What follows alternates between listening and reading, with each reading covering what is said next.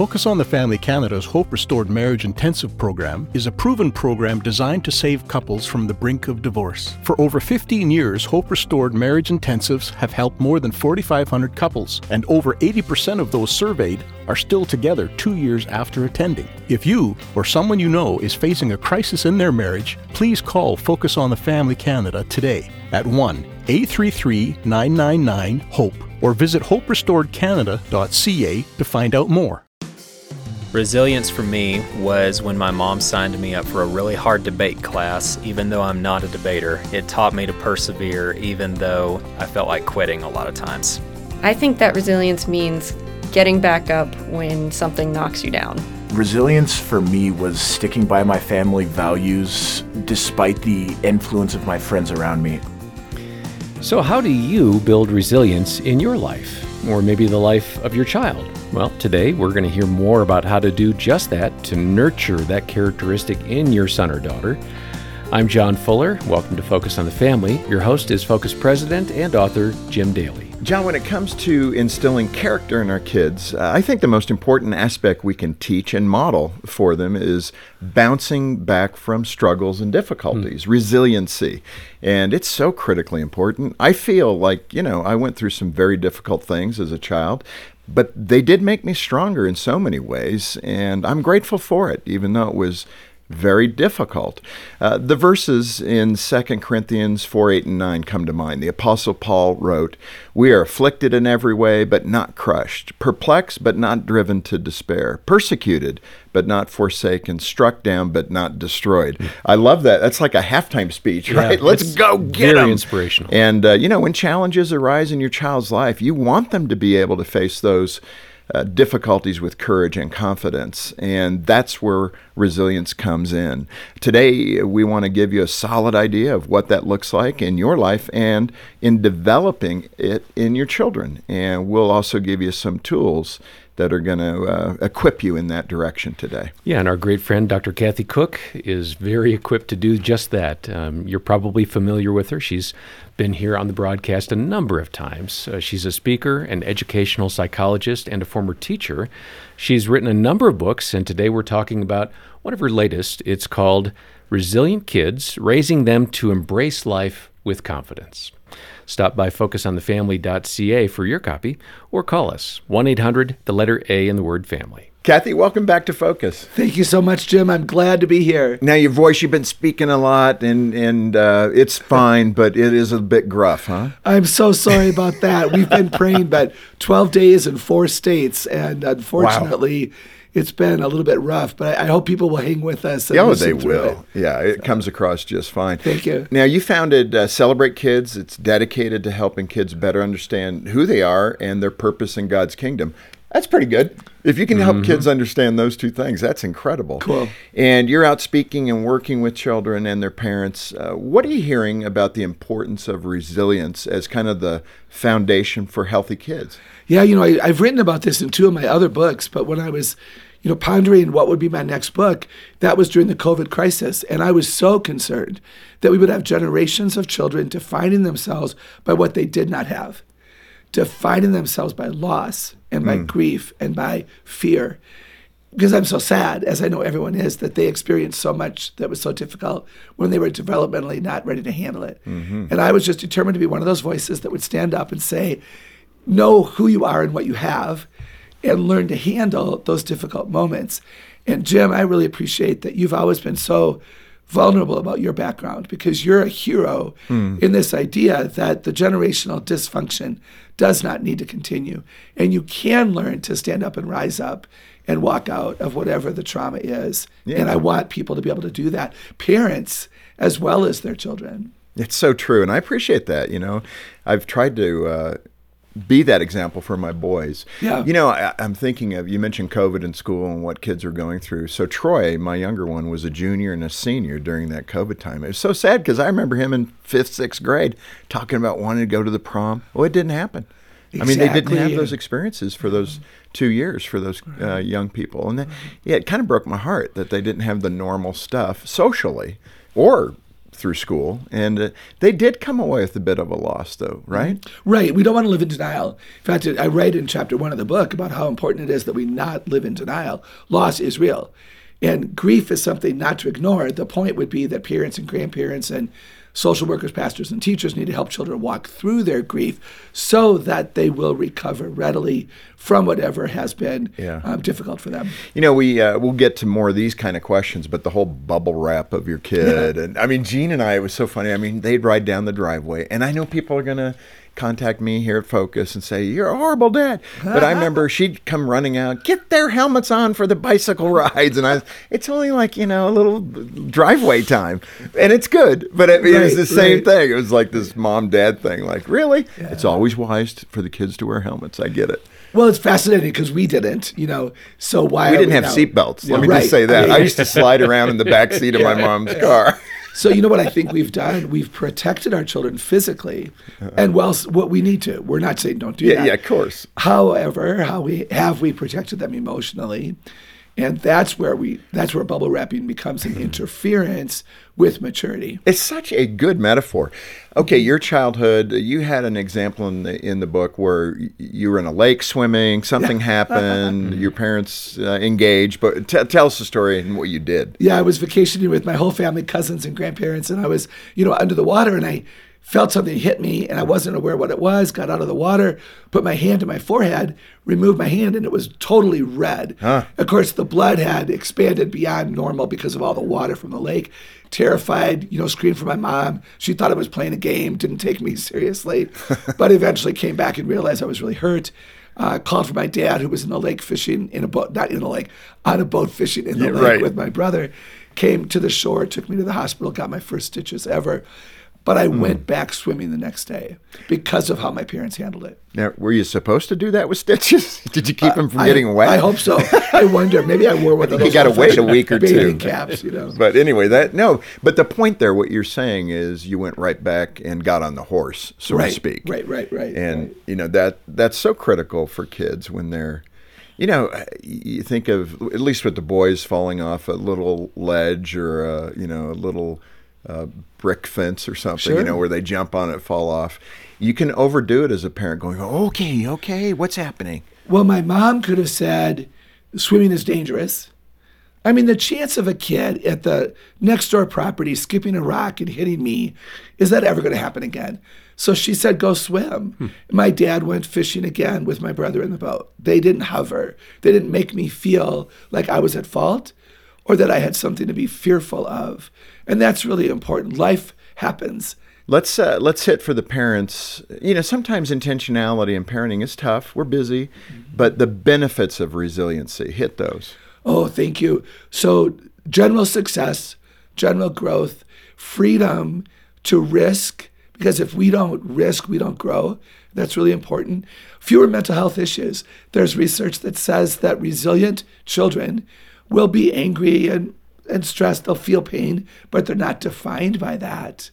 Isn't that precious? It's perfect. Yeah, that's exactly what you want. That's what I hear is healthy. Problem solving would be another one to mention, because if you're resilient, you don't want to stay down in the valley. You want to try again to make the soccer team or to play the piano piece better. So you learn to strategize. Yeah. You learn what got in the way that you could avoid, to practice differently. And who doesn't want children who are independently able to problem solve, not without a mom being supportive or a dad being available, but on our own to be able to get out of the mess we're in? Yeah. Precious. And the reason I framed it that way is that there's so many things that a parent has to be aware of to do. I would think building resiliency into your children should maybe take first place. I'm trying to think, spiritual development, obviously, but when you're looking at where do I as a parent become more intentional, I would think this would be one, certainly of the top three you should be intentional about. Well, preach it. Yes, and I appreciate that so much. That's why I wrote a whole book on it. Right. Because you know what? It starts as a choice. Like a child who learns to walk falls down, and we don't say bad girl. We don't say, don't try again for 5 years until you'll be perfect. Right. We know they're going to fall down. We take pictures and videos and brag to everybody that our children are growing up, right? So we expect them to have a little bit of trauma there. So it starts as a choice to stand up. the more often you choose to be resilient, the likelier that it becomes an ability. And then it's a part of character. We don't think about being resilient. We are resilient. Right. And that changes you when it's a part of your spirit, a part of your heart. What is the key to resiliency? Parents. It really is. It's that simple. It really is. Yeah. How do we perform it well or not perform it well then? Yeah. You know, Jim, first of all, I don't say that lightly. You know, I love being here with you on Focus, and every parent and grandparent listening wants to be the very best that they can be. We need to be resilient. It starts with the parent not staying down in his valley. So modeling it. Absolutely modeling it and expecting it of yourself and risking and trying again and letting your children know that you're imperfect and you're growing and you're striving and you're going after the things that are for you and you're not walking toward the things that are unrealistic. So do we model responsibility? Do we model care and concern, and then of course providing support for our children, and that comes in a variety of ways we can talk about it. Yeah, no, it's good, and I think it's important. Obviously, you're a teacher of second graders. God bless you, first of all. Second grade's got to be a fun age, though. I mean, they're still so innocent and interested, respecting authority. You know, it's not like junior high. Right. So in that role, you used a term in the book called snowsuits. What are the snowsuits? Right. What is your snowsuit? Okay. Oh, my goodness. So picture this, guys. I had 28 second graders, and they came to school with their snowsuits and their boots and their mittens and their scarves and their hats. And it would be recess. And they weren't allowed to go outside for their brief 15 minutes until they got dressed. Well, it took some kids 14 minutes to get dressed. Absolutely. Know? And they had 1 minute of playtime. But here's the thing, Jim. If I would have put on all their snowsuits and their boots and their hats and their scarves and their mittens, they never would have learned how to do it. So I watched them. It was painful to stand back and watch them. The children would put on their mittens before they zipped the snowsuit shut. Realized that was not a good idea. And they had to take the mittens off in order to zip the snowsuit, right? Yeah. Kids, so I had to sometimes leave the room so that I wouldn't overhelp, which would then make them feel like they were incapable. And then they rely on me all the time. But my goal as an educator was appropriate independence. So that's a great, so what's your snowsuit? What are you, like, are you afraid that your child might not make his bed as well as you could? So you overhelp. And the child feels like you have to now be perfect, and now I'm fearful. Or could you decide that the goal is not perfect bed making?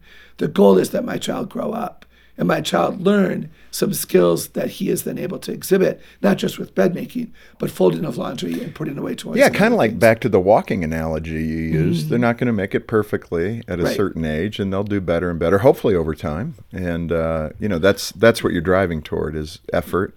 Put in a good effort, and then hopefully that'll be sufficient, right? You mentioned also what role belief plays in resiliency. Now, describe the kind of belief you're using there. Well, yes, really important. We believe at Celebrate Kids that beliefs cause behavior. So kind of at the core, because belief changes actions. I mean, if you believe something, that's kind of the core of change in your heart. Absolutely. So we can sweep away the webs. Right. But if we don't kill the spider, the webs come back. Right. So we can change children's behavior, attitudes, and actions. But if we don't deal with the underlying reason that they are the way they are, they will most likely continue to be the way they are. We get more frustrated. They get more angry, and it's a mess. So are they not trying because they don't believe it's worth it, because they don't see value in the task?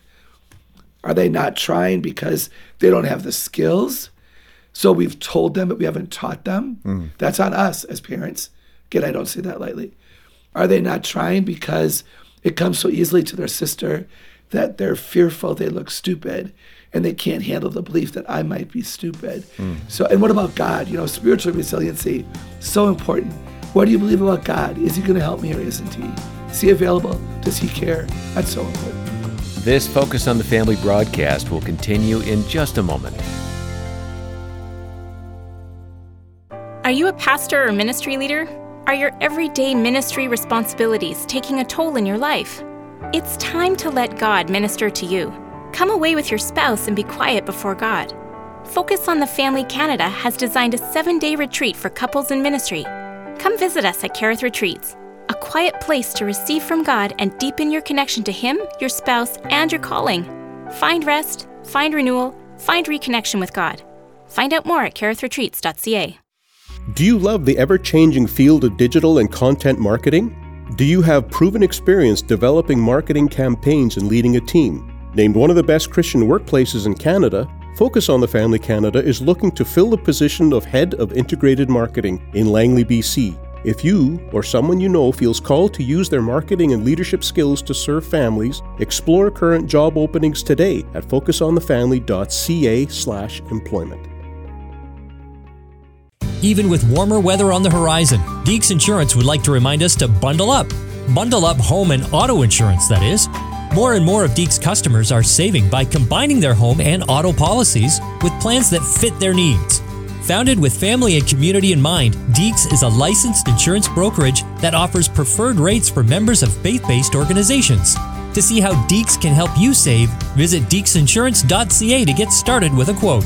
Deeks Insurance, where family matters. Thanks for listening to Focus on the Family. Let's resume now with the balance of today's programming. Kathy, we all tell ourselves stories to make sense of problems and successes, actually. You refer to this as explanatory style, and then you say there's four elements underneath that. So what is it? And talk about each one. Yeah, I appreciate that. Let me just start with a really simple example, and then we can unpack it. That helps me, thank you. Okay, no, seriously, my dog ate the homework, right? That's an explanation for what went wrong. All of us tell ourselves little stories inside our head to justify what happened. So kind of a classic would be a child who goes to school, purposely doesn't do homework, purposely forgets it because she knows it's not well done, but says to the teacher instead, my dog ate the homework, Or we blame, my baby sister was crying and I couldn't concentrate. So explanatory style is huge when it comes to resiliency. Four parts. One is the personalization. Who is responsible? Is it me? Did my dad make me rush? Or did I not use my time well? And I was rushing, but it wasn't my dad's impatience. I made the mistake of not getting started early enough. It stressed out my dad. He now made me rush. But that is my responsibility. I cannot be mad at my dad for that. Yeah. There's so much in this one element, yeah. Kathy. Yes, when you look at the culture, you look at the deflection that occurs in the culture. Oh. I mean, this is huge, being able to objectively know what went wrong and whose fault was it. It's hard for the culture to embrace that, I think. Yes, and what a shame. Yeah, it makes us so weak. Thank you. Weak is the right word. If you're a believer in the Lord Jesus Christ and a reader of the Holy Word of God, you have the strength of God on your side. And we don't need to be afraid, and we don't need to, wonder and worry in the same way that others would, if I can put it that way. No, it's so big of a deal. Back to what we were saying about how parents are the real key here to our children developing resiliency. So this idea of personalization with explanatory style, if a parent never owns his role, the children will not be able to be resilient. So if it is the dad's fault, let's say that the child did not know that in 5 minutes we had to go to grandma's and the child had something that had to be finished. That is on dad. I'm going to say that boldly. That is on dad, who didn't think ahead, who didn't realize the daughter had an assignment, a phone call that needed to be made, whatever was going on. That dad's forgetfulness to not plan, not understanding an 8-year-old's thinking process, whatever. Now, don't stress your daughter out. If you don't say, sweetheart, I am so sorry to make you rush. I forgot about our need to go to grandma. I don't mean to be stressing you out. Let's wait until later. If children don't hear moms and dads own their responsibility for the explanatory style, they will have a very hard time trusting a mom and a dad. So let's own it and let's grow as a family. Yeah. And Kathy, permanence is the next. What do you mean by permanence? Yeah, permanence is how long will it last? That's a good question. I'll never get anything right. It's kind of that, woe is me, let's eat worms. Life is just terrible. Nothing is going right. So is it permanent? Is it forever going to be this way? So you know what, moms and dads, we can take pictures of progress on our phones. We can keep old work. We can remember that you came home on Tuesday really mad at your soccer coach because you didn't get as much playtime, but you went back on Thursday with a positive attitude. You were kind and patient and other-centered, and you cheered on the kids who played more than you, and you chose to change your attitude, and you were resilient, and it is not a permanent condition of your being, and I'm so proud of you. Okay, what's the next one? Pervasiveness. Yeah. How far into our life will it go? You know, if a child struggles in a biology class, does she then assume that she'll struggle in math? If one soccer coach doesn't choose you for the A team, do you assume the next soccer coach won't as well? So pervasiveness. How far will it go throughout my entire life? Exactly. All my experience. If I struggle at 8:30 in the morning, will my whole school day be bad? Right? And this is where I could mention the role of optimism and pessimism. Optimistic people are absolutely more resilient and have a healthier, more honest explanatory style. So moms and dads can look for optimism and affirm children. Like if you homeschool your kids and you struggled at 9 in the morning with an assignment, but by 10 in the morning your child's attitude had changed, we need to say thank you for the attitude shift. I'm proud of you for being resilient and not expecting your whole day to go wrong. That's good. Using the key language, because I agree that resiliency is that important. And one of the ways we define it for children so they can be it is we call it out when we see it. Yeah, no, that's good. Okay, we had personalization, permanence, pervasiveness, and then the fourth one is? The fourth one has to do with what will it take for me to recover? So recovery. What will it take for me to recover? Is it going to be a big deal? That's interesting. Is it going to be super hard? Yeah, what's the way out? What's the way out? That's a good way to phrase it. And there's the non-resilient children say, there's nothing I can do. My teacher's a bad teacher. My baby sister was crying. It's raining. There's nothing I can do. Right. But the way out for a resilient child is, I will do whatever it takes. Yeah. And again, do we model that as moms and dads as consistently as possible? So in that intentional parenting again, how do we discern our child's explanatory style? One of those four. Yeah, do you ask them questions? Yes, that's a great point, Jim. I think the first thing I would say is we listen longer. What are they saying? What's their tone of voice? What questions are they asking? Are they blaming? Are they shaming? Are they giving up? So we listen longer. We observe with the eyes to see a solution, not just the eyes to see what's wrong, not just the eyes to see you are so irritating. And I get that. That happens. But the eyes to see, what could I be doing differently here? And then we challenge them to look at it honestly. We show them real evidence. Evidence doesn't lie. If I called your coach right now, what would your coach say about your practice? If I called your piano teacher, what would your piano teacher say about your attitude? If I talked to your dad or your sister, evidence doesn't lie. Yeah. And we don't check up on them to make them feel like we don't trust them. But we don't trust them sometimes to have a realistic perspective, right? You had a funny story in the book about watching a giraffe, a very poignant one, I should say. And what happened with this giraffe that gave you a little metaphor? Oh, Jim, I was privileged to be in Africa. And after working at this conference, we went out to the giraffe preserve, and we saw a mother giraffe walking around with the baby's legs sticking out of the birth canal. And so we knew the baby was about to be born. It was the most amazing. Yeah, that's a rare sight. It was very rare. And we were able to go with our guide, and the giraffe had just dropped the baby. We were there probably within about 10 minutes. And this baby, 6 feet tall as a baby, but splat on the ground like a piece of spaghetti, was trying to raise its neck. The baby drops from a standing position, breaks the umbilical cord, hits the ground, starts to breathe, and immediately tries to nurse. Right. God creates it to know immediately what it must do in order to survive. Yeah, so it's trying to lift its neck, and then it falls down. Tries the other way, falls down. Tries to stand up, and the legs aren't strong enough to hold it. It was hysterical. And the whole time, the mother was there watching. Just watching. Right. If we ever clicked our camera, her head spun toward us. She was very protective. and very observant.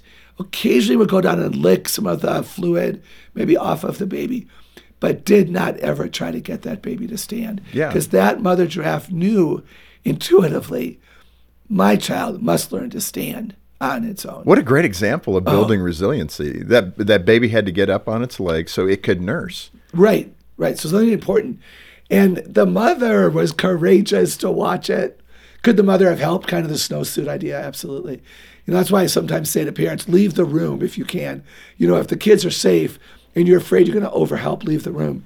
Because what I think would have happened, if that mother would have helped the baby up, the legs wouldn't have been sturdy enough to hold the baby, because it's in the process of standing that the strength happens. Great metaphor. Right. Kathy, we're right at the end. We are going to come back tomorrow and we're going to pick up the conversation.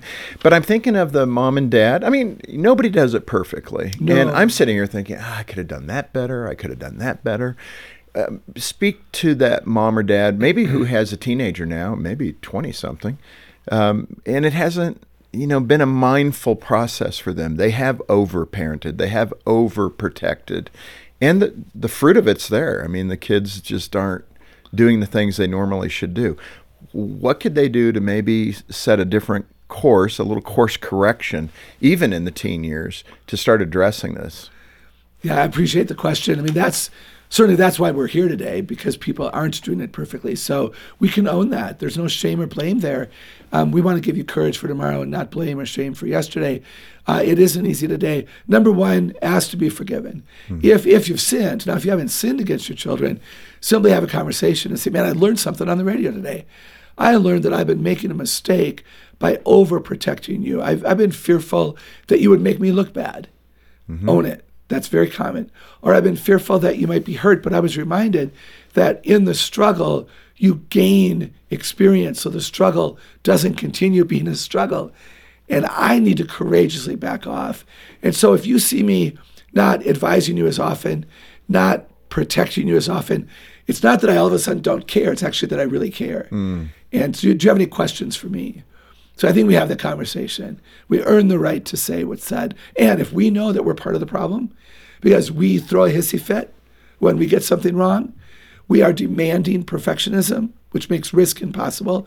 Jim, we own that with humility and ask to be forgiven. That is so good. And Kathy, we'll come back next time. Let me turn to the audience. If this is pulling you in, which I hope it is, as a parent, maybe a grandparent that knows your adult kids should hear this, let me encourage you to get in touch with Focus. John will give those details in a minute. We have a whole bunch of resources, including Kathy's great book, that you can get a hold of. We also have a parenting assessment right there online. It's free. It probably takes, 5-6 minutes to do. Right. The 7 traits of effective parenting. It's going to point out some areas you're doing great in, and then probably some areas that you need a little help. And obviously, we have Kathy's wonderful book, Resilient Kids. And you can get that directly from Focus on the Family Canada. And when you do, all those proceeds go right back into helping families across Canada. So order your copy today. Yeah, make a monthly pledge of any amount. Donate as you can. Request that book by Kathy. All the details at focusonthefamily.ca, or give us a call. Our number is 800, the letter A, and the word family. And on behalf of Jim Daly and the entire team, thanks for joining us today for Focus on the Family. I'm John Fuller, inviting you back as we once more help you and your family thrive in Christ.